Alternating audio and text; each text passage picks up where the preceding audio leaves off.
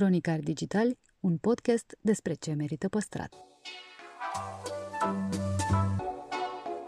Podcastul Cronicar Digital este proiectul echipei care, de 2 ani, promovează patrimoniul în rândul tinerilor, scuturând de praf și prejudecăți interacțiunea cu istoria și cultura. Între heritage și cool, invitații, vedete, influencer și experți vorbesc despre propriile preocupări și pasiuni – ne dezvăluie ce e important pentru ei și ar dori să transmită mai departe, care este relația lor cu patrimoniul românesc și ce înțeleg prin patrimoniu personal, pe chill și fun, ca între prieteni. Moderatorii podcastului sunt Cristian Șimonca, a.k.a. blogul O Travă, adică eu, și jurnaliștii de cursă lungă Diana Popescu și Dragoș Vasile. Andy Moisescu povestește despre marile lui pasiuni și dezvăluie care a fost coșmarul primelor luni de televiziune. După formula consacrată, dar atât de simplă, te uiți și câștigi. De data asta alături de mai tânărul Andy Moisescu. Ne spune ce a câștigat în pandemie și cum ar suna o variantă a lui îmbunătățită.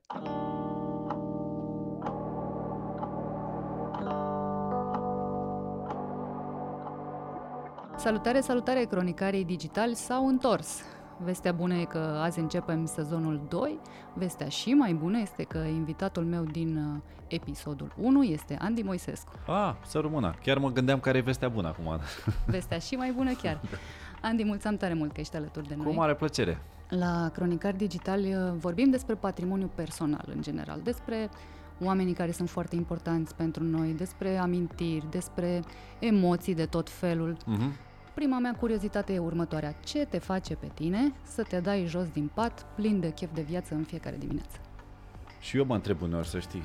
De ce, ce mă mai face, dar mai ales în momentele astea, în zilele astea, în perioada asta, ce perioadă, că deja au, au trecut mai bine de șase luni de când uh, te întreb dimineața, bă, dar ce, ce avea mă de zâmbesc așa? Cred că am marele noroc să fac ceea ce îmi place. Și asta mă face să mă trezesc cu zâmbetul pe buze în fiecare dimineață și cu chef de făcut lucruri.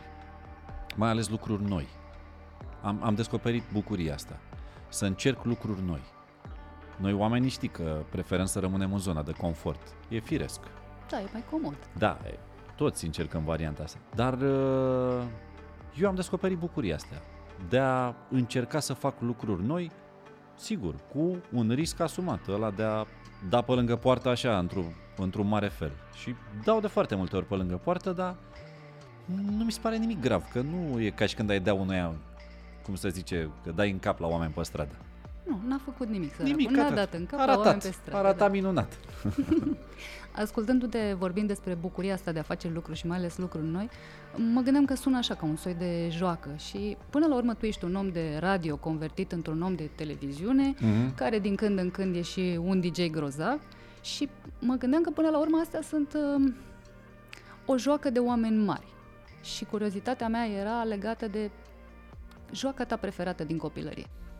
Acum eu asociez copilăria cu primii, hai să zicem, până când am început școala. E, după părerea mm-hmm. mea, copilăria pur sânge, în care nu e afectată de nimic. Nu trebuie să înveți, nu trebuie să treci la nicio oră la școală, nu trebuie nimic. E pur și simplu, doar, doar te joci de dimineața până seara. Și eu am fost foarte norocos să am petrec toată copilăria asta în Mangalia. La vremea respectivă, un oraș probabil nici jumate din cât e Mangalia astăzi. Îmi pare că folosesc cuvântul în engleză, dar e foarte, foarte cute, așa era Mangalia pe vremea respectivă. Ne știam toți între noi, fiind un oraș mic, era evident. Și petreceam foarte mult timp afară, ceea ce e de înțeles și prin prisma faptului că nu prea ne reținea nimic în casă. Televiziunea emitea două ore program pe zi, oricum, total neinteresant pentru copii.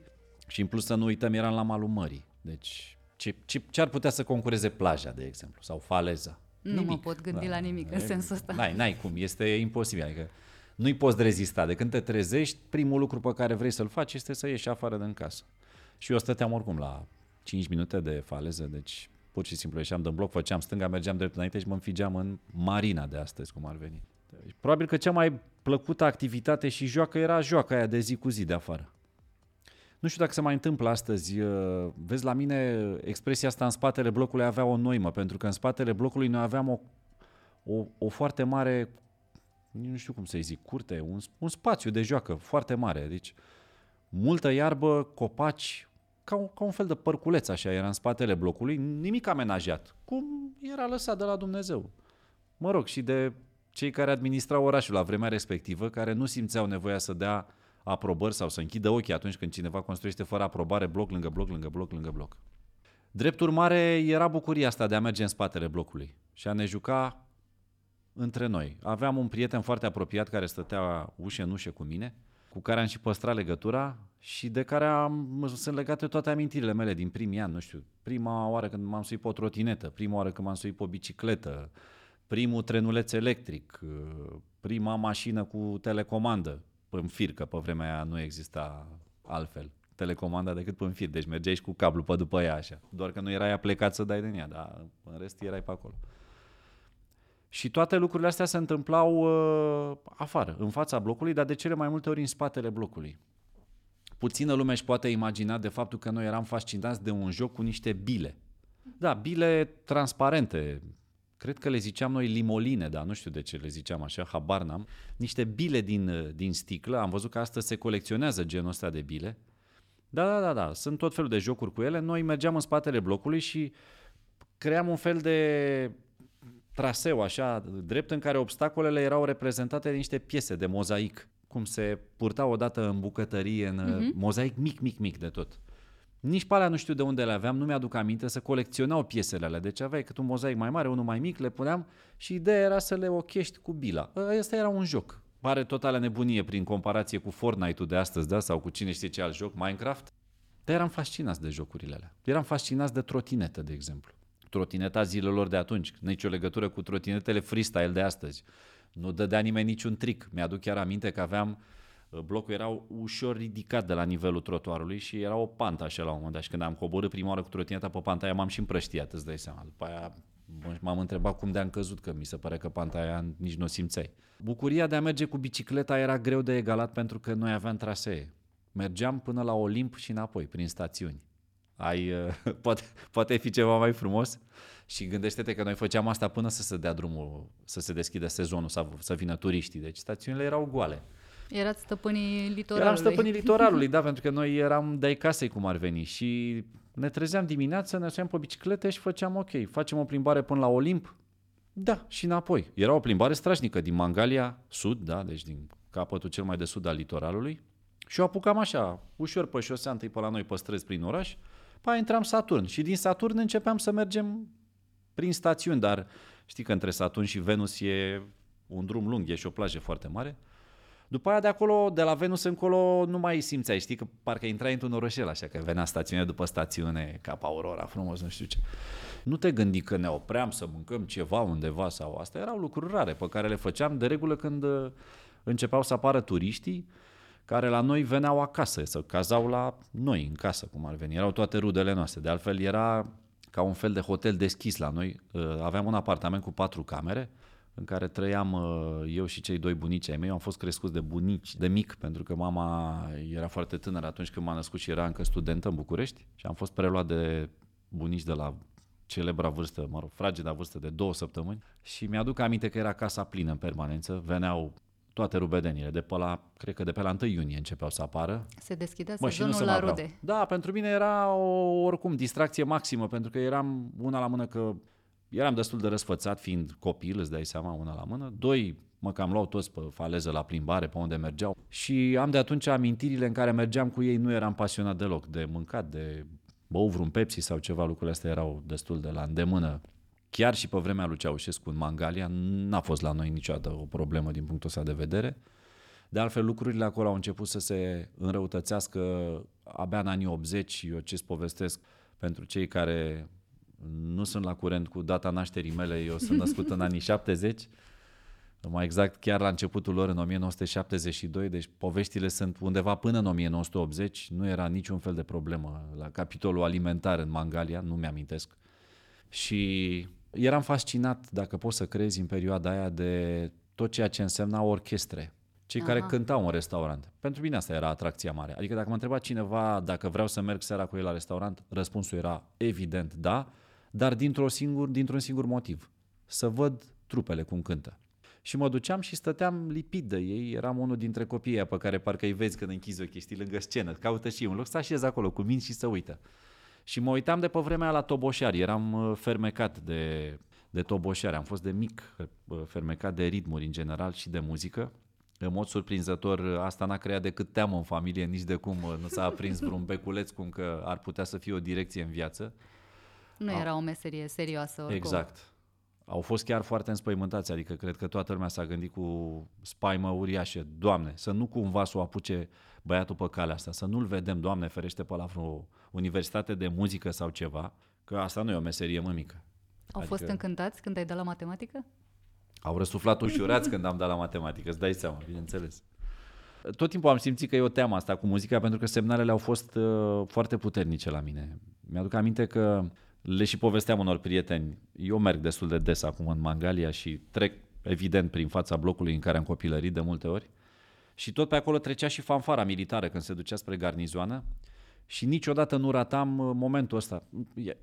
Alte lucruri care par desprinse din povești care, pe care nu ți le mai putea închipui în ziua de astăzi. Un copil care așteaptă cu drag să vină fanfara militară, da, care venea din spre port, și mărșeluia așa pe bulevardul fost 30 decembrie, actualmente 1 decembrie, până spre când se duce pe drumul care duce către 2 mai, dar n-apuci, imediat după giratoriu pe stânga e garnizona militară. Și până acolo eu veneam stând cumva la începutul acestui bulevard, făceam tot bulevardul ăsta, mergeam împreună cu fanfara, o dirijam, mă, dacă poți să crezi, asta era o, una din distracțiile mele, da? adică dirijam, mă făceam și eu pe lângă ei pe acolo, cred că, cred că se și distrau, îți dai seama. Din fericire pentru părinții mei n-am urmat calea asta, deci nu i-am uh, stresat și pentru bunicii mei. Uh, Ai făcut un cadou familiei? Am făcut un cadou familiei, da. M-am dus în direcția pe care și-o dorea. Oricum era în prima fază, să știi că în anii 70 și anii 80 familiile erau împăcate doar dacă tu deveneai inginer. Pentru că cele două modele în viață erau evident Neanicu și cu țața Leana.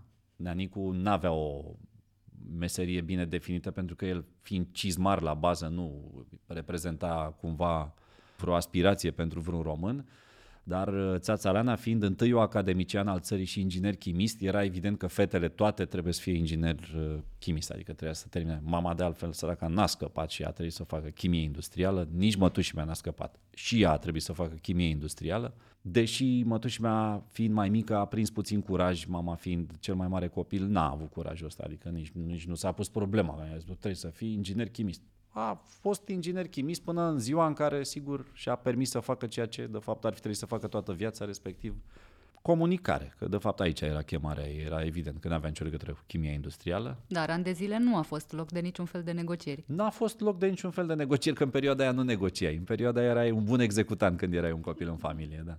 Și unchiul meu, care, mă rog, fiind uh, singurul băiat din familie și cel mai curajos, că era și cel mai mic, a pus piciorul în prac și a zis că el nu dă la Politehnică și că el nu se face inginer. Revoluție, panică maximă, a anunțat că el uh, e interesat doar de matematică și prin urmare va face matematică.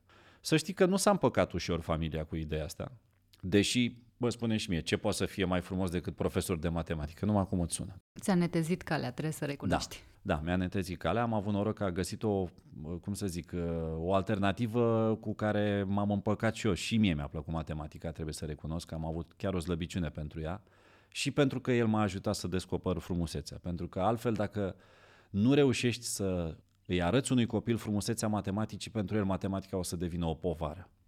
Păcat, e foarte frumoasă. Eu pot să spun oarecum relaxat, nu, nu sunt stresat. Uh, am făcut-o de drag, efectiv de drag. N-am apucat să profesez decât în timpul facultății, dar mi-a făcut plăcere de fiecare oră pe care am făcut-o. Dar vezi că și eu aveam chemare într-o altă zonă și în secunda în care am început să capăt puțin curaj, mi-am văzut de drumul meu, ca să zic așa.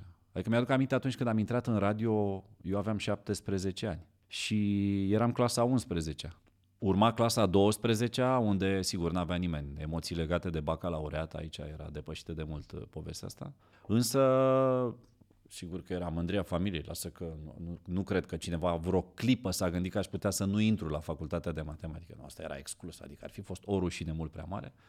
Dar ideea era, domne, ar trebui să și intri între primii, adică sper că nu mergem la rezultate și vedem, luăm fișele de la coadă la cap, cum se zice, știi?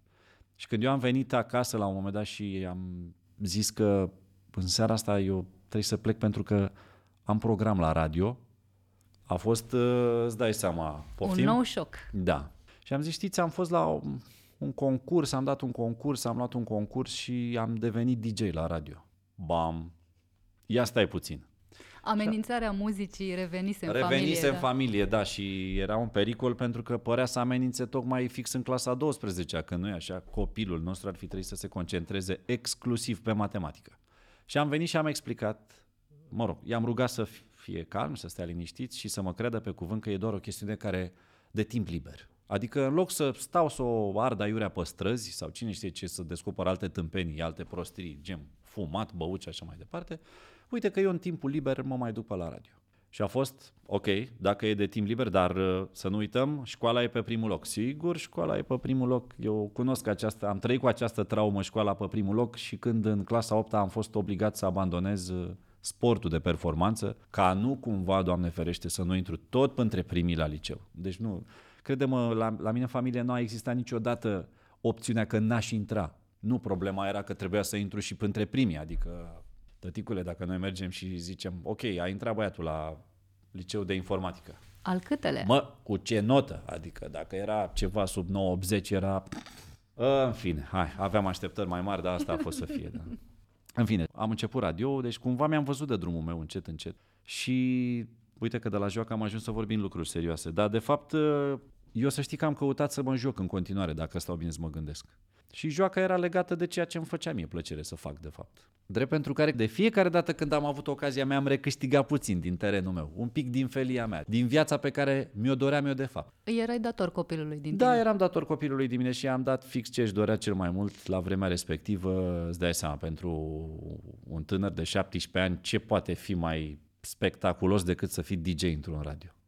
Asta se întâmpla acum ceva vreme, mai către zilele noastre, lumea te știe de la televizor. Da. Și ai făcut pasul ăsta, ai făcut mutarea asta din radio, unde deja îți făcuse și un nume, aveai o funcție și ai declarat cândva că primele șase luni de televiziune au fost un coșmar și că erai, citez, de neprivit. Ce Păi asta e adevărul. Să, ce te-a făcut să continui? De ce n-ai fugit mâncând pământul? De ce n-ai spus, ducă-se, nu mai vreau veci așa ceva? Înainte de declarația asta, eu, înainte să mă apuc de televiziune, am și declarat la un moment dat că eu niciodată nu o să fac televiziune, pe vremea când făceam radio. Bună seara, doamnelor, domnișoarelor și domnilor! Fără ezitare le voi prezenta întâi pe Eli și Elena, frumoasele însoțitoare ale unui bărbat. Bărbatul de care vorbeam nu este altcineva decât Andy Moisescu! Minunat. Pentru că au fost mai multe încercări. Ad- Mi-aduc aminte că Adrian Sârbu ne-a testat pe fiecare dintre noi încă din 1991 să vadă dacă există vreo abilitate cumva ascunsă la unul dintre noi și ar avea potențial de TV. Și când am dat prima probă, când am văzut prima oară camera, sau ea m-a văzut pe mine, a fost înfiorător. Adică în secunda în care am văzut becul la roșu aprins, s-a blocat tot, mă.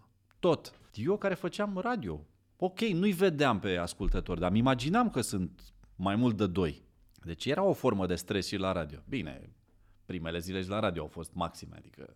Când am deschis prima oară radio, microfonul la radio, mi-aduc aminte că pica transpirația de pe mine, de am crezut că o să se scurcircuiteze mixerul la audio.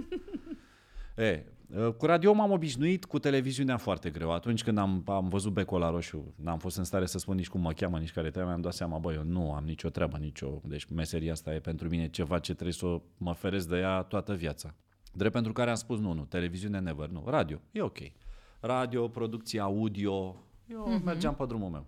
Și tot mai insistau, adică erau, mi-aduc aminte că și Florin Călinescu mi-a zis la un moment dat început ora 7 bună dimineața, hai mă cu mine dimineața, te ocup de pui muzică, zici de muzică, bagi niște clipuri, ceva. Na. Să fie Cum ceva se care făcea să-ți pe vremea placă, aia. da. Da, da, da, da. Și eu tot timpul îi spuneam că n-are rost să vin să-i distrug emisiunea. Că dacă eu zic că n-am nicio treabă cu meseria asta, să mă credă pe cuvânt că așa e. Și într-un final am cedat, nu știu ce a fost în mintea mea. Și m-am dus când uh, am primit, nu știu, probabil că o fi fost a cincea provocare, a șasea, a zecea, nu mai știu. Hai să dai o probă pentru ora șapte bună dimineața. Pentru că, mă rog, Florin urma să facă un pas înainte în carieră și să elibereze postul de ora 7 bună dimineața. Habar n-am ce a fost în mintea mea, ce, ce rătăcire, ce moment de nebunie, de, de unde a fost explozia aia de curaj, ca, fără să spun nimănui, pur și simplu m-am suit în mașină și m-am dus în Pache Protopopescu, era studioul la etajul 3 pe vremea respectivă, de unde se făcea ora 7 bună dimineața și am dat o probă. Practic refăceam emisiunea, tot ce făcuse Florin de dimineață, rămăsese și prompterul pornit, oricum îl vedeam prima oară în viața mea, nu mai citisem niciodată prompter, habar n-aveam nici ce e ăla. Păi și cumva proba aia i-a convins și au zis, ok, gata mă, tu ești. Am dat mulți atunci probă și am preluat eu. E, când am ajuns după aia pe bune, când știam că e live, băi, e o chestie ciudată, este incredibil, adică tu când știi că e live, deși suntem în același studio, avem în fața aceleași camere sau aceleași microfoane, pe unde când știi că e live e altă chestie pe care am conștientizat-o imediat. Totul era rău, mă, Diana. Acum, sincer, poți să ieși înregistrările, să te uiți. Gura era strâmbă când cuvânt. vorbeam.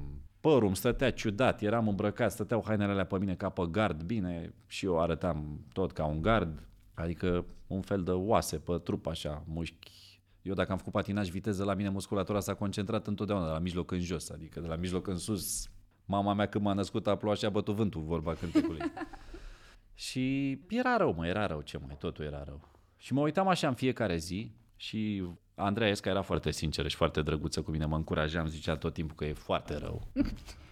Mai rău decât o îmi prietenă de da, o prietenă de suflet, da, se uita și zicea, eu nu știu ce în mintea ta, adică eu te-am admirat tot timpul când erai la radio, acum când văd probele astea, nu știu, e ceva înfiorător, nici nu pot să mă uit și avea dreptate, într-adevăr. Îmi zicea tot timpul, băi, eu zic să te duci să-i spui totuși să te lase mă să te întorci înapoi la radio, că nu e mă, da, n-ai nicio treabă cu meseria asta, adică să vede că nu ești în apele tale, nu, dar nu, nu te recunosc eu, adică ești de neprivit. Și așa și era, într-adevăr. Și totuși. Păi totuși, Adrian insista, mă. El venea și zicea, bă, stai o să vezi, că o să ai încredere. Haide, dacă eu zic că nu e așa grav și că totuși e businessul meu, dacă eu stau relaxat și nu îmi pun probleme că distruge emisiunea de dimineață, eu zic să insisti. Vă mărturisesc, lângă mine în acest moment se află o superbă balerină, este Simona Șomăcescu. Simona, bine ai venit, bună dimineața! Bună dimineața, bine te-am găsit! Vă rog să admirați peisajul. Puteți să vă mai uitați și la mine din când în când, știu că nu e tocmai uh, cel mai interesant uh, punct din ecran, știu că o să deviați puțin spre dreapta, nu mă deranjează foarte tare. Mă, și poate încurajat de el așa, uh, am zis, bă, dacă el zice că să insist, să mai insist, mai lasă-mă puțin. Dacă, o să, dacă vedem că nu merge și nu merge, îți promit că te întorci înapoi la radio și gata, asta e. Am încercat, am greșit și nu s-a întâmplat nimic. Și cumva, într-o dimineață, mi-aduc și acum aminte, nu știu ce mi-a venit, dar am propus eu să fac o chestie de, ca un fel de teatru de păpuși, deci era o animație, eu nu mă vedeam, doar mă auzeam. Și făceam ceva cu o panteră roz sau... Și brusc unde nu m-am mai văzut, n-am mai avut stresul ăla. Și a fost brusc altceva. Și am zis, băi, stai mă, că se poate totuși. De, eu trebuie, de fapt, să fac doar un efort să... Să uit niște lucruri. Nu, să trec odată cu vederea faptul că mă... Gata, mă, mă văd, ăsta sunt, aia e. Să mă împac cu mine așa cum sunt și să-i dau înainte. Ceea ce s-a și întâmplat. Dar crede-mă că primele șase luni... Nu, dacă am dat play acum, bine, oricum, dacă am dat play acum la tot ce era din perioada aia, am râd de două zile la rând, îți dai seama. Da, umor involuntar Pai peste de tot. capul meu, da. Dacă te uiți la emisiunea de atunci, nu, te cu mâinile de cap. 1, 2, 3 și... Acum 2 ani, tot de Sfântul Andrei. Foarte bine. Am început un concurs pentru voi. Te-ai uitat mereu și pe asta. Nu ți-a pierit doar alături de noi. Apropo de umor uh, involuntar, la începutul anului părea că fiecare dintre noi știe foarte bine ce are de făcut. Da. Și a venit pandemia și s-a jucat un pic și cu planurile și cu mințile noastre. Și voiam să te întreb, uh, prin multitudinea de lucruri pe care sigur le-ai pierdut în perioada asta, ca noi toți de altfel, ce ai câștigat? Foarte mult curaj. Odată. Doi, am învățat foarte multe lucruri noi. Probabil din punct de vedere al inclusiv al cantității. Deci cele mai multe lucruri noi pe unitatea de timp le-am învățat în această pandemie, de nevoie. Până atunci, ok, da, sigur, fac de niște ani meseria asta, este evident că am ajuns să o cam știu din toate unghiurile, pentru că n-ai cum să nu te lovești de ele. Dar nu s-a pus niciodată problema să-mi pun eu lumina, să-mi pun eu camerele, să fiu eu propriul meu operator, cu atât mai mult să intru în live stream-uri, să mă apuc să pot face interviuri cu invitați fără ca ei să fie lângă mine. Deci eram pus în niște ecuații pe care nu le mai rezolvasem până atunci. Ăsta e pentru mine primul gând atunci când pronunț cuvântul pandemie sau COVID-19. Am reușit să, să asociez uh, ceva rău cu ceva bun, de fapt. Vorbeai de, de lucrurile bune, ai o familie superbă, ai o carieră la care mulți nici măcar nu visează, ai, uh, nu știu, admiratori în cantități Da, industriale. Asta, asta e doar ce vede lumea de afară. da, adică... da, ce se vede frumos de afară. Exact. Eu, eu încerc E- să ajung și la ce da, se da, întâmplă da, e. înăuntru. Pentru da. că sunt și niște eforturi pe măsură pentru toate lucrurile. Și de afară pare, nu știu, că ai descoperit uh, mai mult ca perfectul. Și voiam Da. să te întreb, uh, loc de regrete este?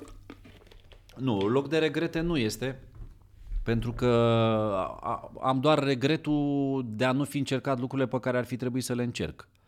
Dar niciodată nu am un regret pentru că am încercat ceva și n-a ieșit.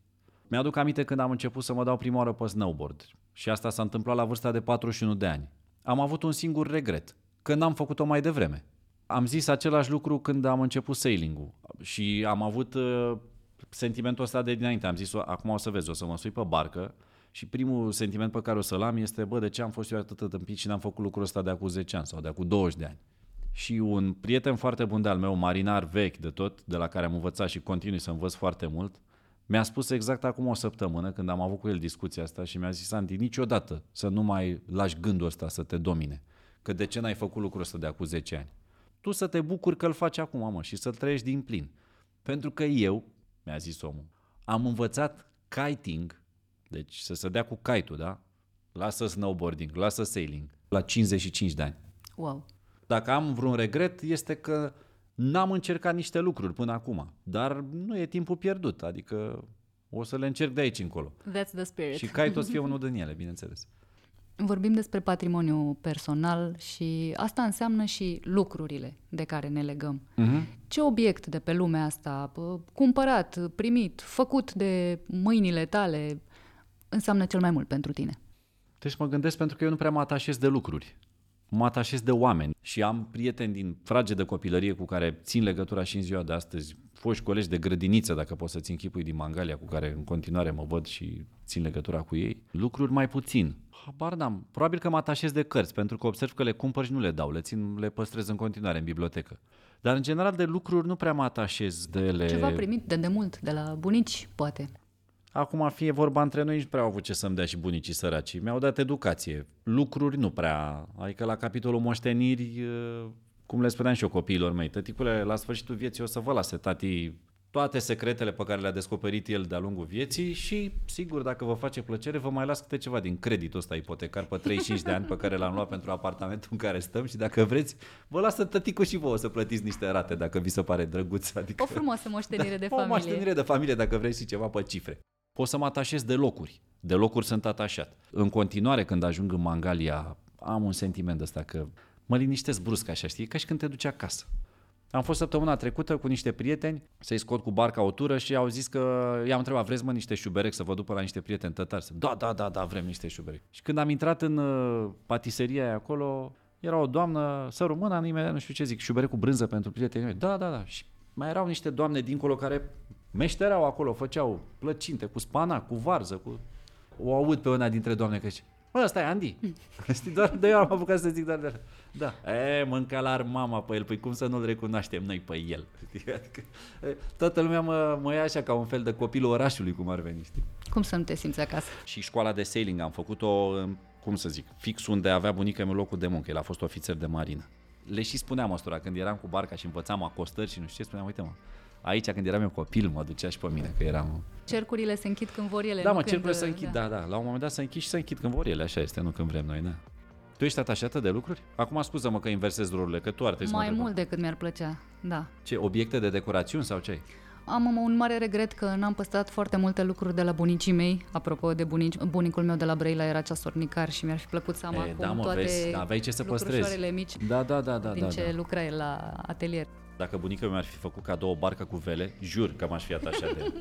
Să fi zis, uite, băiatul lui tata aia, din partea noastră, un 38 de picioare aici.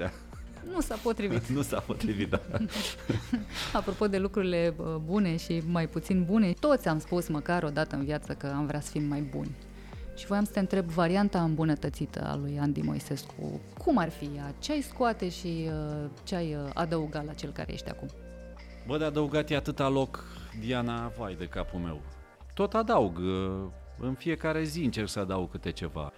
De schimbat aici, să știi că maica mea are o vorbă și eu cred în ea. Mama asta are și altul nu mai face. Adică ce să mai schimb la aproape 50 de ani, am 48 de ani mâine, poi mâine. Dacă eu sunt acum obsedat să așez fiecare lucru la locul lui așa, poate nu cum face Nadal, dar nici departe. N-am ce să mai fac, adică sunt, am dileala asta, știu că e ceva o boală, dar știi cum e, putea să fie și mai grav de atâta. Uneori sunt excesiv de ordonat și obositor, te uiți și zici, bă, mai lasă-mă, mă, frate. Te mai zice și mie, nevastă mea dimineața, că mă trezesc uneori și aștept să termine, iau farfuria din față, mă duc și mă, stai mă puțin, că acum aveam și noi o cafea. Da, da, lasă că o iau eu să nu. Bă, dar ce are? Să nu se usuce ce e pe ea, știi, și a fost pepene, adică nu e... N-ai, unele lucruri sunt greu de schimbat. Voi sunteți tineri, dar o să vedeți că o să, O, da. o să, o să ajungeți și voi la vorba mea. Sunt unii oameni care se uită la mine ca la un fel de bibelou. Eu glumesc uneori și zic că mă văd ca pe Arsenie Boca tânăr. Sigur, aici exagerez foarte mult eu și îmi cer scuze că poate e și o blasfemie la mijloc, dar nu e cazul. Adică nu vreau să fie așa ceva, dar tocmai vreau să punctez faptul că unii mă văd mai bun decât sunt sau mai cu minte decât sunt sau mai nu, sunt un om normal și eu, care greșește, dă pe lângă poartă, care e conștient de fiecare prostie pe care o face, dar nu foarte îngrijorat, pentru că știe că de fapt de aici vine echilibrul lui. Că dacă aș face numai lucruri bune sau numai lucruri rele, cred că m-aș dili, părerea mea. Și atunci eu n-am un stres. Da, mănânc sănătos, dar din când în când să știi că dacă mănânc prea sănătos, pun mâna și trag frâna de mână, fac două drifturi, știi? Dau repede, nu vreau acum, poate mă au și copiii mei pe podcastul ăsta să zic dacă eu am stat acum, am fost prea cuvios timp de două săptămâni, pun și eu 5 cuburi de gheață într-un pahar, vărs o cola repede, când sunt în larg și nu mă văd ei. Ah! da, am dat așa un exemplu la întâmplare, da. Dacă vrei mai degrabă, m, sunt preocupat să fiu echilibrat. E bine așa să fie și cu de toate, și cu de astea, și cu de aia, și cu de aia, și cu de aia, că înveți din fiecare câte ceva. Mulțumesc tare mult pentru un interviu echilibrat. Cu drag, Diana, să rămână.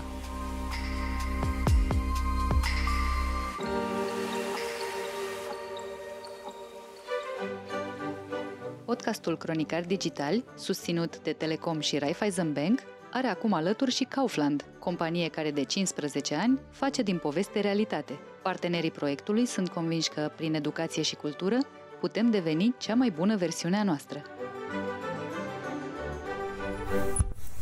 Irina Leca, istoric de artă și fondatorul asociației Arhe, ne vorbește despre un proiect cu miză mare și multe piedici, monumente uitate, și ne mai povestește care este clădirea din România pentru care ar muta munții din loc. Salut! uh, Salut! Citeam uh, zilele trecute pe, pe site uh, a voi despre faptul că ești coordonator al proiectului Monumente Uitate din 2010. Toate monumentele în România sunt uitate? Sau există și monume, monumente de, de care și aduce aminte cineva? Monumente de neuitat. Um, cred că undeva la 30% ar intra la categoria de monumente uitate. Proiectul nostru e doar pe castele și conace, deși ar putea să se extindă destul de mult. Undeva la, pf, cred, 1000, 1000 și puțin de clădiri, ansambluri. Citeam asta cu cercetare, conservare, punere în valoare și promovarea patrimoniului cultural. Cu ce se ocupă mai exact asociația din care faci parte și ce te face să te apuci de o treabă de genul ăsta într-o țară ca România? Știu că nu e prima oară când auzi întrebarea asta, dar na. La noi uh, lucrurile au început cumva în facultate. Eu eram la istoria artei, colegele mele la arhitectură și noi ne-am unit ca echipă înainte să existe Asociația Arhe. Practic, uh, proiectul Monumente Uitate este cel care ne-a strâns. Astăzi, uh, la deci proiectul a început în 2008, la ceva ani după, la 12 ani, 13 ani după, Uh, noi uh, am sărit dincolo de castele și conace, ne-am dus în direcția de turism cultural, lucrăm cu autoritățile locale, cu proprietari de monumente istorice, am ajuns să lucrăm și pe politici publice. Ce facem noi, practic, este să um, identificăm monumente istorice sau situri sau uh, organizații, comunități care au nevoie de ajutor, de sprijin de specialitate în salvarea monumentului sau în dezvoltarea de proiecte și venim uh, cu ce știm noi să facem, respectiv scriere de proiecte, bugete, inclusiv partea de restaurare, consultanță, partea legală, ce înseamnă clasarea, declasarea unui monument. Uh, de la niște simpli studenți am ajuns destul de, cum să zic, uh, știm să facem destul de multe lucruri în foarte multe domenii, pentru că patrimoniul te, te învață. E o chestie de asta care se repetă obsesiv, mi se pare în România. Trebuie să înveți să faci de toate. Cumva cred că n-ai de ales.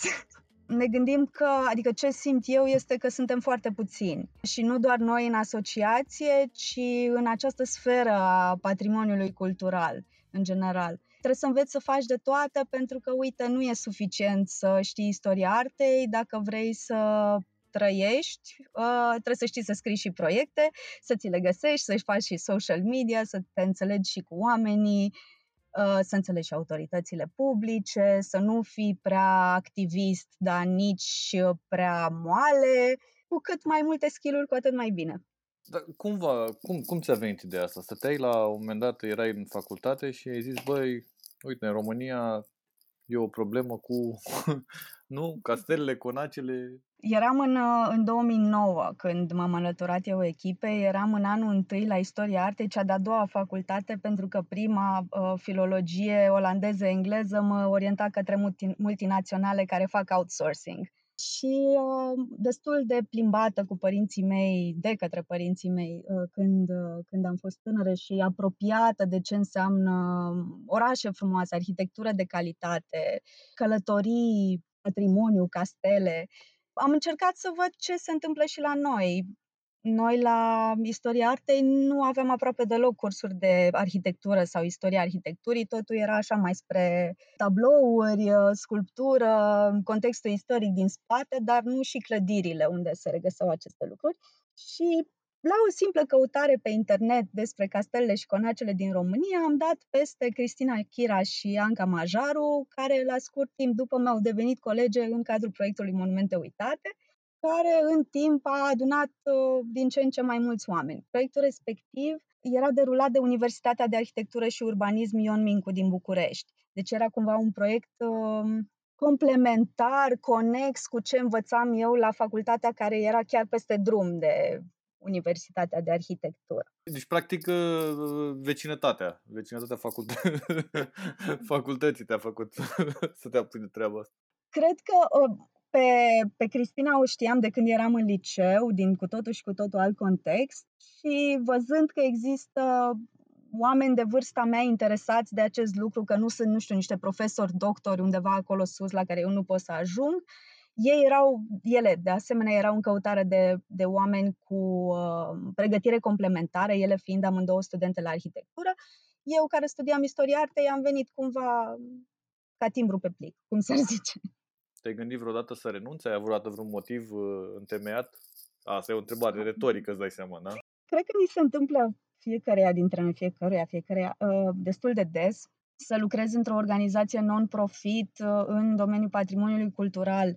E greu, în sensul că nu prea putem discuta des- despre sustenabilitate, o predictibilitate a finanțărilor, a veniturilor. Lucrurile sunt uneori mult mai grele decât ne-am aștepta cred că odată, la început, uh, cred că odată la șase luni, uh, eram cu colegii în ședințe și discutam despre cum să desfințăm asociația, după care am lăsat-o mai moale. Acum, în cazul în care, cum să zic, avem mai multă, mai multă libertate să ne dezvoltăm proiecte proprii, în cei, noi ne-am înființat în 2012. Unii dintre noi s-au dus către altfel de cariere, bă, și-au găsit alte vocații, alți oameni vin um, și îi înlocuiesc, noi mergem mai departe ca, ca entitate. Ce rol au, că vorbeai la un moment dat despre asta, ce rol au voluntarii în toată, în toată treaba asta? Cât de important sunt? Și cât de important este să explici uh, unor tineri că contează extrem de mult să facă voluntariat și să, să se alăture unei astfel de, de organizații. E super important. Ajutorul voluntarilor este, cum să zic, e crucial.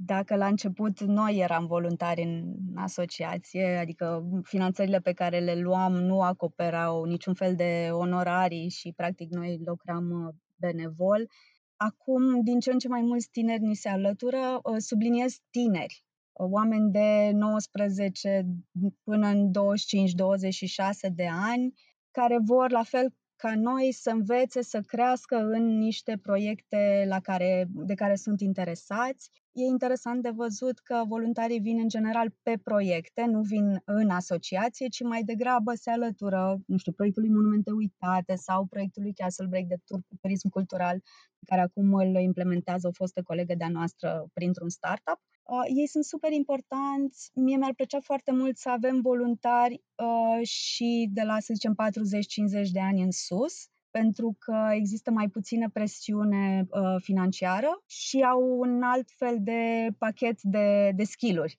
și o altă, cum să zic, maturitate profesională și poate sunt mai statornici. Uh, cei tineri, în general, se alătură, își fac treaba uh, acolo unde e nevoie și apoi merg mai departe. Nu știu, pleacă la un master în, în afară sau uh, se dedică unei vieți, vieți personale. Cred că e și foarte greu să rămâi acolo statornic. Partea financiară cred că e, e destul de importantă. Da, e importantă. Uh, uite și că ziceam că e bine să vină voluntari și din alte domenii. La noi vin în general oameni din sfera arhitecturii, artei, uh, poate jurnalism, comunicare, dar ne-ar plăcea și din sfera de, nu știu, banking, din corporații, din uh, în sfera aceasta financiară pe care eu, ca istoric de artă, nu o stăpânesc prea bine, însă ei ar fi super bineveniți pentru că ajută la crearea de scenarii sustenabile financiar. Și ce le spune? Domne, veniți pentru că, dar fără cuvinte de alea, știi, oportunitate, uh-huh. șansă, nu știu ce, bă, așa, pe verde în față. Să veniți pentru că... Pentru că e frumos. Acum, cel mai simplu, lucrăm cu lucruri frumoase. Patrimoniul e în general, mă rog, dincolo de clădirile în ruină, care și ele au partea lor de romantism și de poezie, Uh, lucrăm cu castele, conace frumoase, revitalizate, cu proprietari care au nevoie de ajutor și care au niște povești în spate foarte interesante și mm, din care se poate învăța foarte mult călătorim foarte mult, asta ajută vacanțe petrecute prin tot felul de locuri mai mult sau mai puțin cunoscute. Mă rog, pentru noi nu sunt vacanțe și nici pentru voluntari, dar uh, se poate crea așa o atmosferă de vacanță în timp ce, nu știu, faci chirpici sau uh, plantezi trandafiri la micul Trianon din Florești. Deci e frumos. E frumos, pot învăța, E ceva extraordinar de multidisciplinar, nu stăm să vorbim numai despre istorie, despre trecut, de lucruri prăfuite, mai niciodată nu vorbim despre asta, ci e ceva activ în comunitate, cu, aș zice meaning, dar că semnificație nu sună așa, cu, cu rost, deși nu-mi place acest cuvânt foarte mult. Care e marele vis al, al vostru? Cum v-ar plăcea să arate România anului 2050? Că 2020 știm cum arată. Cred că depinde de la membru la membru, de la om la om, în fiecare cu ce își dorește. Stau să mă gândesc că în 2050 o să am 52 de ani. Mi-e foarte greu să fac saltul mental până acolo. Dar cred că undeva cu mai mult echilibru între sat și oraș, între regiuni, să zicem. Eu acum sunt undeva în nord-vest, după ce săptămâna trecută eram în nord-estul suprem la Darabani unde se agață harta în cui la granița cu Ucraina și Republica Moldova. Peisajul satelor de aici este radical diferit de cel de acolo, unde majoritatea oamenilor sunt plecați, deși patrimoniul și peisajul și partea de, cum să zic, agricultură sunt cât se poate de ofertante, nu mai, din păcate nu mai are cine să se ocupe de povestea asta. Deci undeva peste 30 de ani aș vedea niște comunități mai, mai așezate, oriunde în țară, deci nu doar în orașele mari, conectate la țară și la Europa, cu acces la servicii de sănătate, cu educație de calitate, toate aceste lucruri de la baza piramidei care să ne ajute să ne protejăm patrimoniul cultural. Pentru că nu poți să protejezi casele vechi și biserica și castelul dacă nu ai apă curentă și electricitate în sat. Știu că am vorbit despre treaba asta înainte uh, și, și uh, e, e o întrebare destul de grea pentru tine. Care e clădirea ta favorită din uh, România pe care ți-ai dori să o știi cât mai multă vreme în siguranță să te poți bucura de ea și în 2050, despre când am vorbit în viitor? La noi, practic, cea mai importantă clădire la momentul de față este cea pe care lucrezi.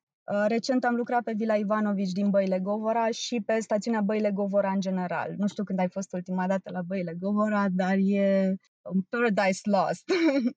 e, e un loc cu foarte mult potențial, uh, o arhitectură deosebită, niște povești minunate, o comunitate care ar vrea să facă lucruri acolo, dar ar avea nevoie de sprijin. Deci cam asta. În zona Băile Govora se, se învârte răspunsul meu profesional. Iar personal, pentru că fiecare are un, un patrimoniu acolo în suflet, e casa străbunicilor mei dintr-un sat uh, izolat din Moldova, undeva lângă Pașcani. Casa construită de străbunicii mei undeva la 1900 și un pic, care acum stă să pice, spre rușinea mea care lucrez cu casele altor oameni. O casă din materiale prea naturale ca să dureze atâta vreme și cu multă nevoie de, de implicare, chiar dacă locul nu e ofertant, să zicem. Dar cu foarte, foarte multă poveste și foarte mult suflet, îți dai seama, copilărie, nu știu câți ani acolo, cu livadă, cu oi, cu porci, cu căsuță în copac. Na, copilărie. E în România e foarte des o aud chestia asta și o văd și o simt așa treaba asta cu locuri cu potențial. Uh-huh. Mi se pare că suntem înconjurați de locuri cu potențial, dar doar atât. Poate pentru că nu ne dăm seama ce să facem cu ele. Adică potențialul e ușor de recunoscut, dar felul în care putem să-l uh, activăm e destul de greu. Pentru că dacă stai să te uiți pe partea asta de patrimoniu, nu prea reușim să înțelegem rolul economic, social, civic, uh, educațional, etc. Adică patrimoniul e ceva drăguț acolo pus sus, nu atingi, nu strici, nu cumva să-i faci ceva, să, așa, dar ni, nu-ți dă nimeni nici, uh, cum să zic, mură în gură, rețeta succesului sau nici măcar un ghid ușor de cum să-ți îngrijești uh, proprietatea de patrimoniu. Decât să strici, mai bine nu faci nimic.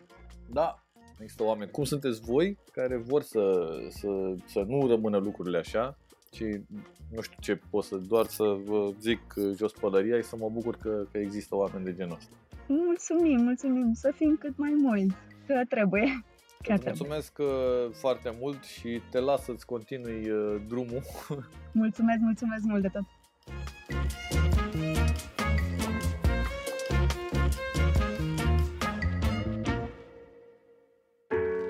Povești greu de crezut. Mituri care au pus la treabă imaginația a generații întregi. Oameni și proiecte nebunești. Ce e adevăr și ce e invenție. Uneori, realitatea își scoate pălăria în fața unei născociri irezistibile. Cu vorba bună, este pastila în care îți spunem ce lucruri incredibile am mai aflat. În episodul de azi, morile de apă de pe cheile rudăriei. Locul în care se macină grânele și timpul. Așa ar putea fi definit ansamblul celor 22 de mori de apă, perfect funcționale, din județul Caraș-Severin. Complexul mulinologic de pe Valea Râului Rudăria îți oferă șansa unei aventuri fascinante. Salba se întinde pe o distanță de aproximativ 3 km și reprezintă cel mai mare și mai spectaculos lanț de mor de apă din sudul Europei. În anul 1772, la Rudăria erau consemnate 8 mori. 100 de ani mai târziu, existau 51 de mori de apă, dar din cauza mai multor inundații, peste jumătate dintre ele au fost distruse. La sfârșitul anilor 90 au început lucrări de recondiționare a acestor mori cu bani de la Uniunea Europeană. Din păcate, în toamna anului 2014, morile de pe Valea Rudăriei au fost distruse aproape în totalitate de o viitură puternică. Totuși, au fost refăcute de localnici cu bani de la guvern. Cele 22 de mori poartă numele constructorului, al locului în care sunt amplasate sau al unei familii șef. Îndărătnica de la perete, moara din țarină sau moara cu tunel. La fel ca pe vremea dacilor, localnicii din rudăria încă macină porumbul și grâul prin tehnica măturării de piatra morii. Sătenii povestesc că făina obținută în acest mod este una specială și are gust deosebit. Deosebite sunt și legendele create de aceste mori. Legenda dăinuirilor spune că dacă îți potrivești ceasul după porunca naturii și petreci o noapte într-una dintre cele două mori în Dărătnica, în timp ce moara merge în gol, dimineața te trezești întinerit, fiindcă piatra morii macină timpul îndărăt. În legenda Zvinecei se spune că de mult, la moara Roșoanea, înspre noaptea de sânziene, când printre oameni coboară duhurile bune, dar și cele rele, măcina o fată foarte frumoasă. iar un bătrân care trecea pe acolo și care se transformase în vârcolac din cauza unei monede blestemate, a ucis-o. Pe vale a coborât apoi zâna cea bună și, văzând atâta cruzime, l-a transformat pe bătrân în lup, blestemându-l să nu poată deveni om până nu sapă cu ghearele și cu dinții pe sub stânca pe care stă, un tunel la capătul căruia să construiască o moară la care el să nu aibă rând niciodată. Legendelor vechi li s-au adăugat însă și ciudățenii din zilele noastre. La moara tunel a fost adus preotul acum 30 de ani, ca să alunge spiritele rele. De când se încuiaseră accidental patru capre înăuntru, fiind găsite după 5 zile în stare impecabilă, în acel loc se auzeau noaptea tot felul de zgomote, țipete de petrecere, glasuri de femei, mugete înfundate, viori și trompete, tropot de cai, tălângi și muzici de patefon. Nimeni nu mai îndrăznea să macine la moarea de acolo. O altă povestioară spune că, după ce și-a umplut sacul cu făina de la moara îndărătnică, a cărei roată se învârtește în sens invers a celor de ceasornic, un rândaș a plecat acasă, unde a găsit boabele întregi, astfel că n-a mai avut liniște cu nevasta câteva zile, fiindcă femeia l-a bănuit că nici măcar nu dăduse pe la moare.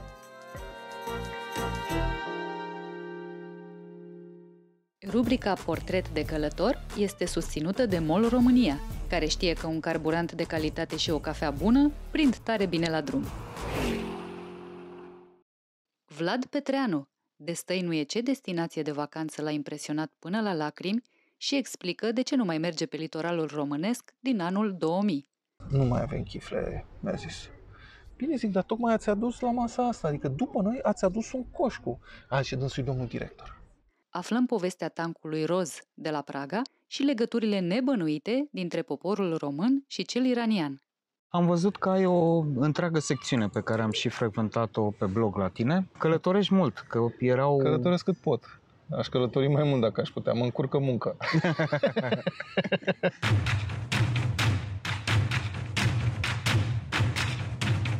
Am văzut foarte multe lucruri scrise, de pildă, din Japonia sau din alte... Din Japonia, da. Relativ curând anul trecut, că anul ăsta înțeleg că n-ai făcut multe călătorii. Ai călătorit în România în ultima vreme?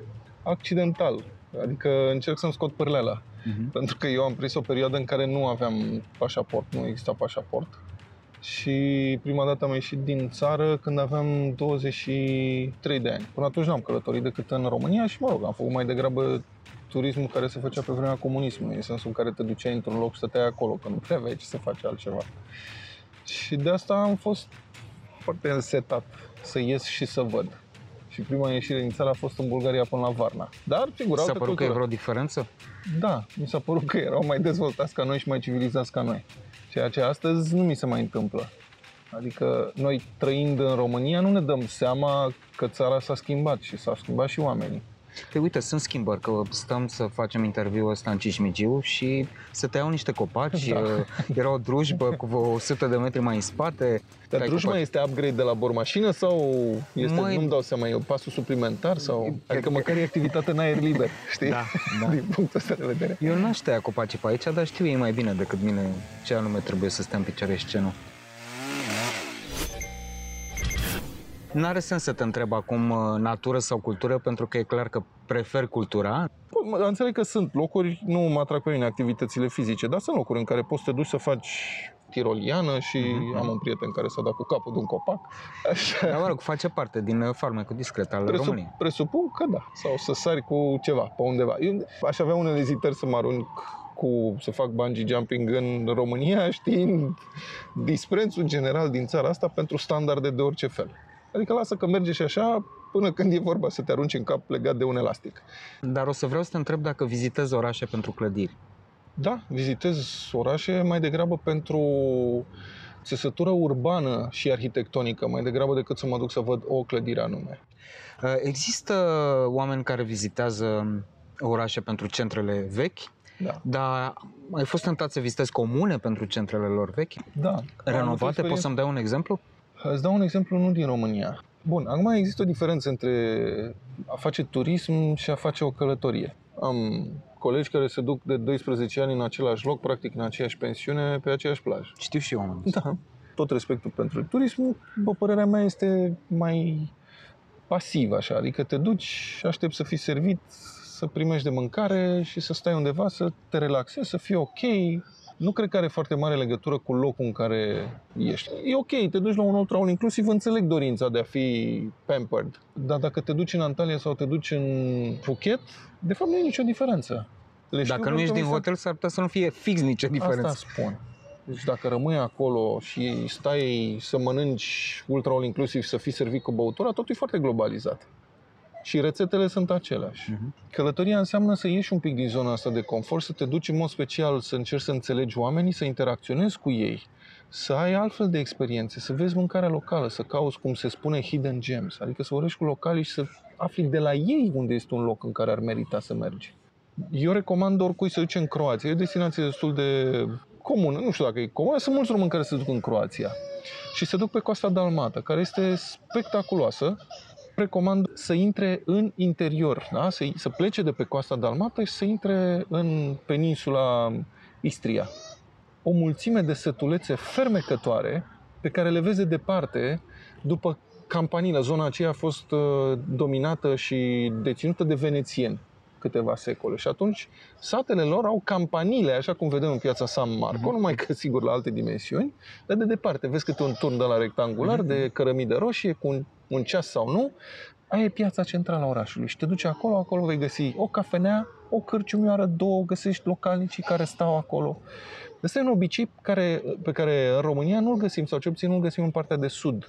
Sudul nu are piațete în care să se strângă Nu are nici oameni. măcar Bucureștiul nu a fost gândit da. așa. Da, exact.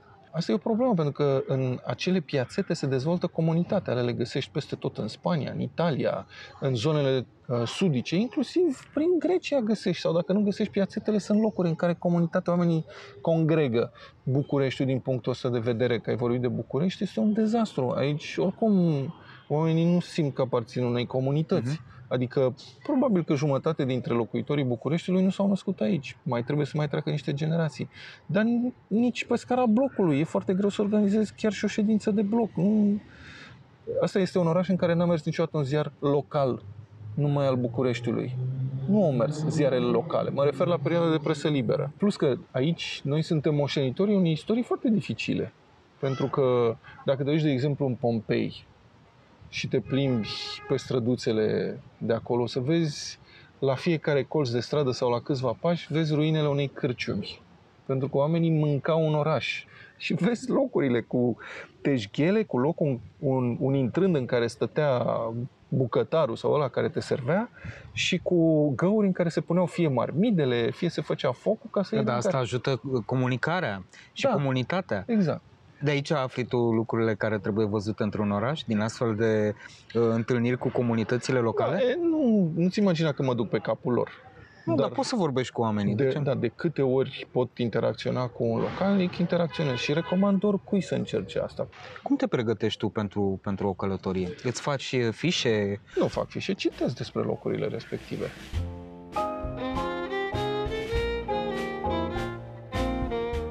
Am ajuns, am ajuns întâmplător în Argentina, ceea ce a fost o întâmplare formidabilă. Am stat câteva zile în Buenos Aires. Uh-huh. Și am ajuns la un asador, cred că îi spun. Ei sunt cârciumile lor de carne, în care au un foc mare, uh, o vatră. Vită, presupun. Da, vită. Aici se mănâncă vită. Și vita argentiniană e ceva, are carnea ceva mai fermă, pentru că este de obicei vita o lasă liberă prin pampas. Uh-huh. Și așa, ca un wigwam, să spun așa, ca, un, ca o construcție, ca un cort, se pune carnea de jur împrejur, ca să se facă barbecue, nu se pune direct pe cărbani. Și acolo la intrare era un băiat cu care am intrat în vorbă, era un domn. Și m-a întrebat de unde sunt, că a văzut că sunt străini și a zis că sunt din România. Și a zis, a, zice, voi ne-ați bătut la campionatul mondial, nu știu care, și știa de Hagi și de...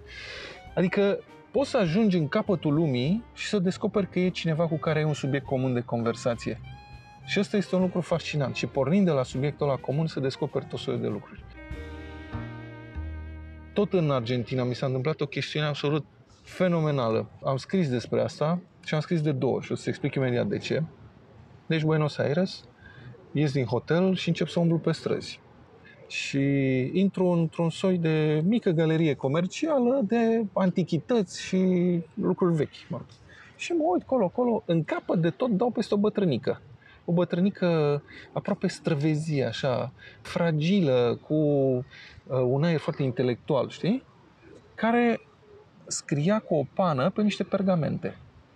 Și am întrebat-o ce face. Și mi-a spus că scrie poezii pe hârtie făcută din petalele florilor care cad din buchetele mireselor pe treptele bisericilor atunci când se căsătoresc. Era o hârtie specială. Am scris despre bătrânica asta pentru că am căutat-o după aceea pe net. Era foarte cunoscută în zona respectivă. A, deci era for real, nu făceam mișto de tine. Da, era for real. Sau aproape. Sigur, poate că le înflorea. Mi-a spus că a cunoscut odată un român care era un bărbat foarte frumos și care s-a îndrăgostit de o prietenă de ei în tinerețe și a fost o poveste, am stat de vorbă cu ea. Eram într-un mic grup de români și mai eram cu doi, un cuplu foarte tânăr, români.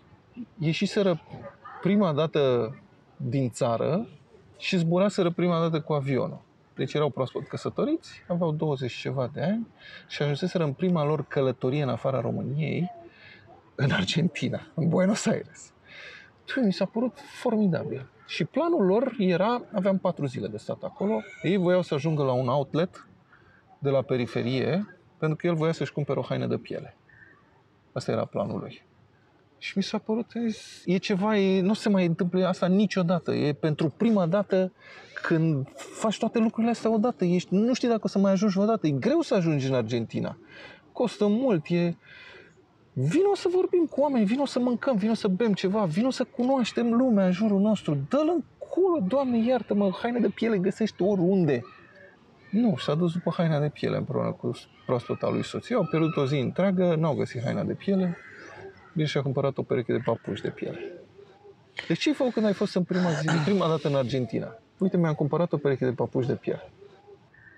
Crezi că călătoria e cultură și crezi Da. că călătoria care e cultură ne poate schimba pe noi românii ăștia Da. care venim din comunism cu atâtea tare după noi? Da, da, sigur că da. Cred că a călători înseamnă a-ți deschide mintea. Pentru că vezi cum trăiesc alți oameni și vezi care sunt efectele idiosincraziilor lor sau ale deschiderilor lor. Și cu ce mă ajută pe mine asta, domnișoară, ca să citez Păi în te clasă? ajută pe tine, în primul rând, să trăiești tu mai bine și mai confortabil cu tine însuți și să ai experiențe mai bune și, în timp, cred că schimbă și societatea. Când am fost acum trei ani, am plecat cu mașina pur și simplu prin Europa. La un moment dat, când am făcut dreapta spre Polonia, am zis, dacă tot, hai să ne mergem în Cracovia, dacă tot am ajuns în Cracovia, trebuie să mergem la Auschwitz. Care e o experiență, ăla ăla e un loc despre care eu n-am putut să scriu încă. Notițele încă le păstrez, dar nu am putut să scriu despre Auschwitz și este un loc în care recomand oricui să se ducă cu mintea deschisă și pregătit să plângă. Pentru că eu am plâns acolo și cam toată lumea plânge. Este ceva pe care... Și de ce să vezi asemenea? Pentru că îți descrie o față a naturii umane despre care ai citit în cărți, dar pe care n-ai pus mâna sau n-ai văzut-o fizic, concret. Știi că erau locuri în care ardeau oameni, dar până nu ajungi în ruinele unui cuptor... Da, e abstract. Da, e abstract. Ai citit, ai văzut și imagini, fotografii. Până nu ajungi acolo în ruinele unui cuptor, până nu asimilezi spațiul respectiv, nu, nu poți înțelege. Și asta te învață ceva încă o dată despre natura umană și despre cât de periculoși pot deveni oamenii și cât de periculoase pot deveni ideologiile politice.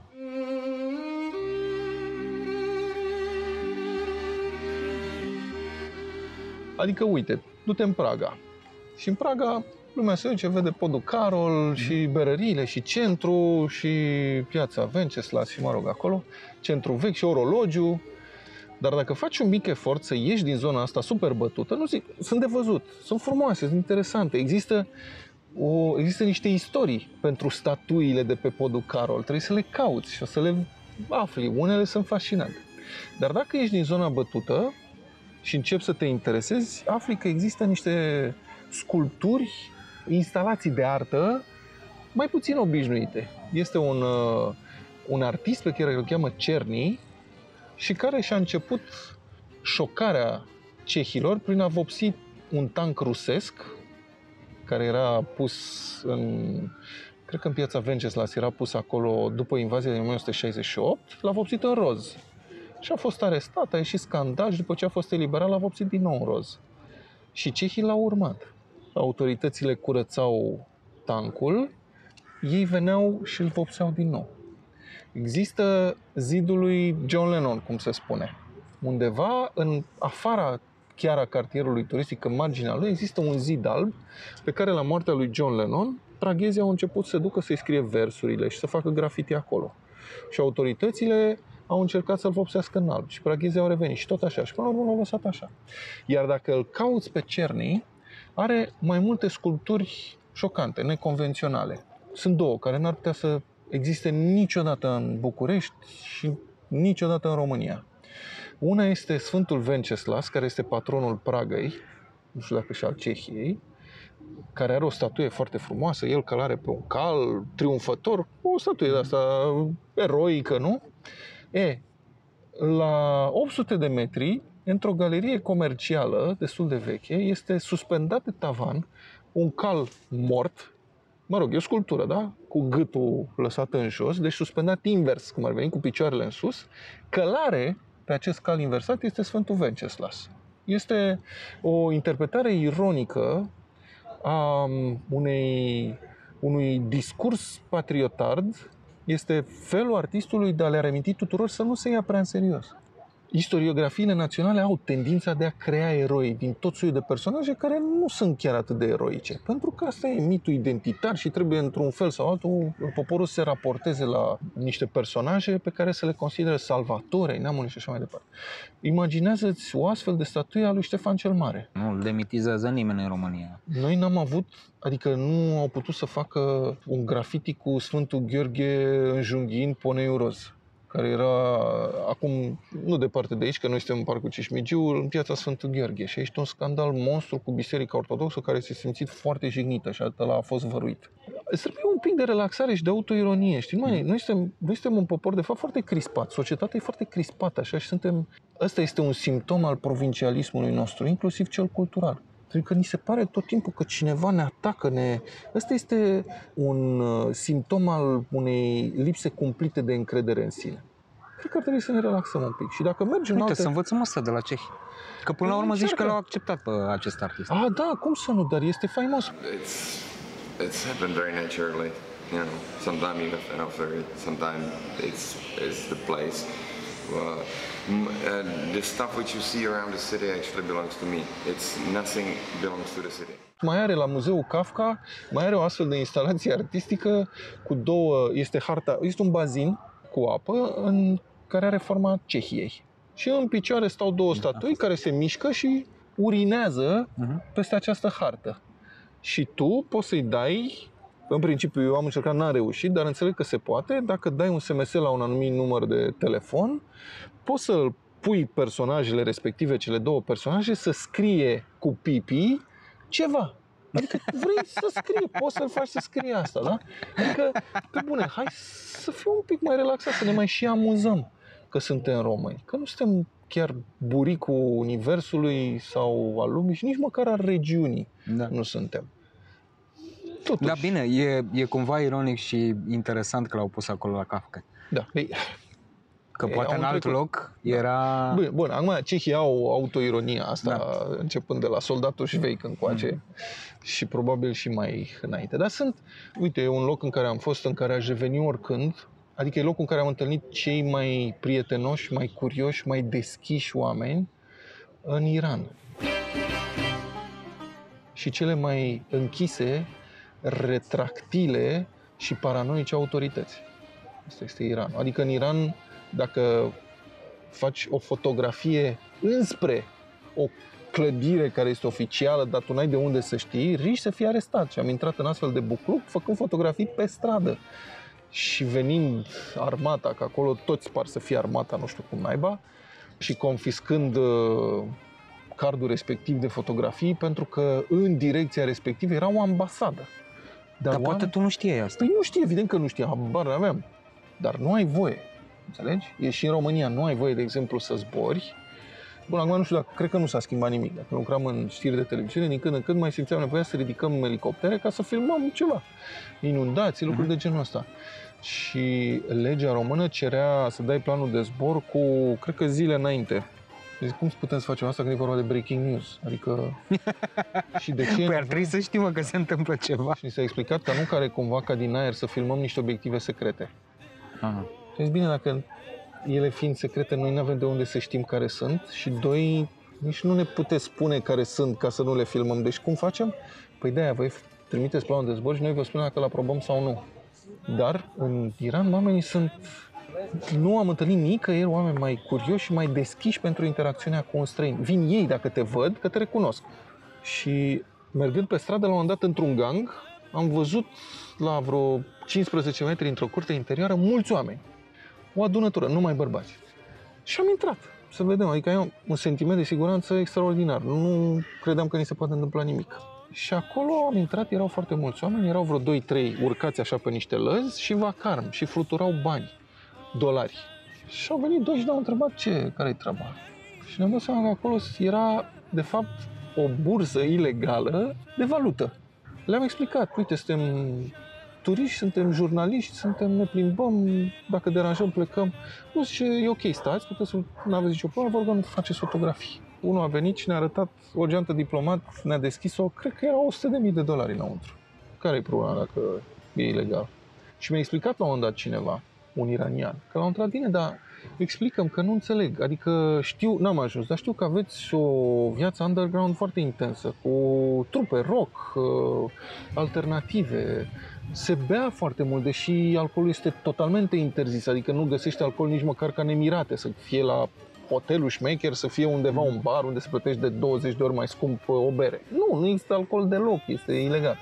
Dar ei au băutură.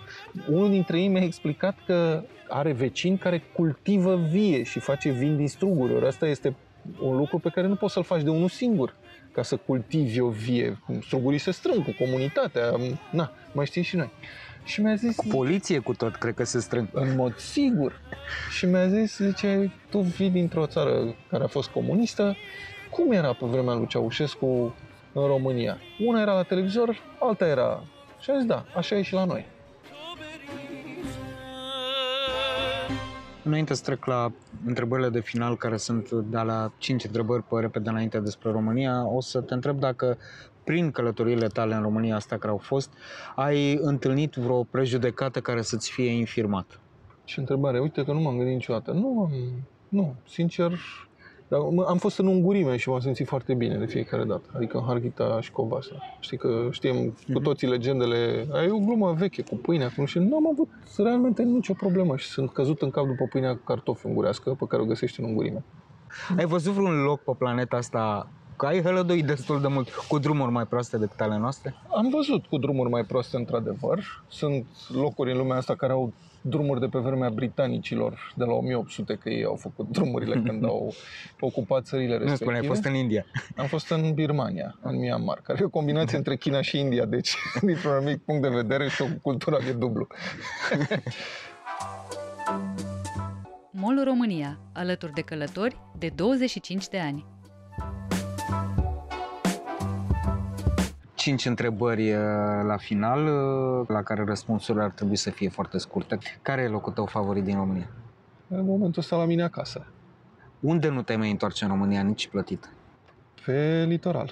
Uite, e... fac o paranteză apropo de litoral. Eu, evident, m-am dus în vacanțe numai în România și la mare numai în România mult timp. Și până în 2000, eu am fost la mare numai în România. Și în fiecare an, de la un an la altul, era mai rău, mai rău. Serviciile erau mai proaste, mai nenorocite. Da, ziceam, asta e, pe atunci oamenii început să se ducă în Turcia, știi? Și Așa, nu, nu mă duc eu în Turcia. Cine știe unde ne ducem noi acum? Cheltuim bani aiurea la străini, lasă că ne ducem la noi. Și suportam românește, știi? Și în vara lui 2000 am, avusesem o răceală foarte nasoală, rămăsesem cu o bronșită. Și m-am dus, ne-am cazat la un hotel de două stele, cum era atunci în Neptun, mă rog, și ne-am dat la ultimul etaj. Bă, și era o căldură înfiorătoare, nu exista aer condiționat. Eu plătisem frigider și televizor. Televizor că lucram la știri și trebuia să fiu conectat și un frigider că voiam să țin ceva. Nu mergeau nici unul, nici altul. Deși le plătisem. Și m-am la recepție și am zis, puteți să le schimbați? Păi nu avem. Da, dar eu le-am plătit. Dacă se eliberează ceva, vă zic. Bine, zic, mai am o rugăminte. Știți, am o problemă cu respirația, cu am tușesc și puteți să mă coborâți, nu pot sta la, chiar sub acoperiș. Dați și mie la etajul 1, la Aici nu avem nicio cameră. Da, da, dacă se eliberează, dacă se eliberează, da. Nu mi-a schimbat nimeni nimic, nu avea niciun televizor, nu avea nimic. Și chestia asta m-a montat, pentru că o săptămână în fiecare zi tot vorbeam cu recepționarul și nu se întâmpla nimic. Și mergeam și mâncam la Cireșica. Pe vremea aia Cireșica uh-huh. încă nu devenise super faimoasă, că nu a apărut, bă, era în 2000. Și la Cireșica făceau niște chifle local acolo, aveau niște chifle proaspete, eu știam. Și ce a pus capac a fost următoarea întâmplare. Ne-am dus în a șasea zi, oricum montat, ne-am așezat la masă și am cerut o bere rece și chifle calde. Și mi-a adus bere caldă și niște felii de pâine uscată. Și am chemat-o pe chelnerița aia după ce am reușit să-i atrag atenția și am zis, doamnă, v-am cerut o bere rece totuși și chifle calde, nu-mi dați pâine uscată. Nu mai avem chifle, mi-a zis. Bine zic, dar tocmai ați adus la masa asta, adică după noi ați adus un coș cu... A, și dânsul domnul director. Și am zis, bă, știi ce? Aici am pus punct. Și anul următor ne-am dus în Turcia, uite așa. Și am ajuns cu inima strânsă, ce fi aici în Turcia, ne-am dus în S. Și... Ca o română. Ca o română, da. 2001 cu S. Și am zis o cărciumioară, oarecare. Unde a venit un chelner și ne-a întrebat ce vrei să dai. Și am vrut și eu pește. Pește? Sigur că da a plecat și l-am văzut să urca pe bicicletă și a plecat. Și el a fost momentul în care am zis, bă, ăștia sunt mai răi ca ai noștri, adică ăștia își bat joc. Adică i-am dat comandă și el a plecat acasă, ce se întâmplă aici? Și am stat măcar să plătim ce avem, că luasem o apă până, nu știu ce, s-a întors cu bicicleta cu o tavă să-mi aleg dintre niște pești. Ăla nu avea pește aici, dar s-a dus la piață, mi-a adus, m-am ales peștele, a adus înapoi și am primit peștele ăla. Pe chelnerul ăla îl chema Numan, am stat de vorbă cu el, venea din Podișul Anatoliei, era dintr-o familie de păstori, visul lui era să se facă militar, avusese o boală în copilărie, ceva care nu-i permitea să devină militar, a încercat să ascundă faptul ăsta, s-a înrolat totuși și l-au prins după câteva luni și l-au dat afară. Și ca atare nu mai putea să facă asta și era... S-a făcut chelner. Da, era chelner peste vară, dar visul lui era fie să-și deschidă o mică cârciumă acolo în, în zona turistică, fie să plece undeva în Occident. Eu înclin să cred că numai are cârciuma lui azi. Da, sper din toată inima. Vezi? Prima dată când m-am dus am putut să stau de vorbă cu cineva și am aflat o poveste de viață excepțională. Cea mai frumoasă clădire din România? Trebuie să spun că Biserica Voroneț. Cea mai memorabilă mâncare? În România? În România. Ai, e o listă, dar sarmalele mai mea, adică... Na. Ce să... Și cel mai frumos drum de mers cu mașina în România? Aș spune Transfăgărășanu dacă nu e nimeni pe el.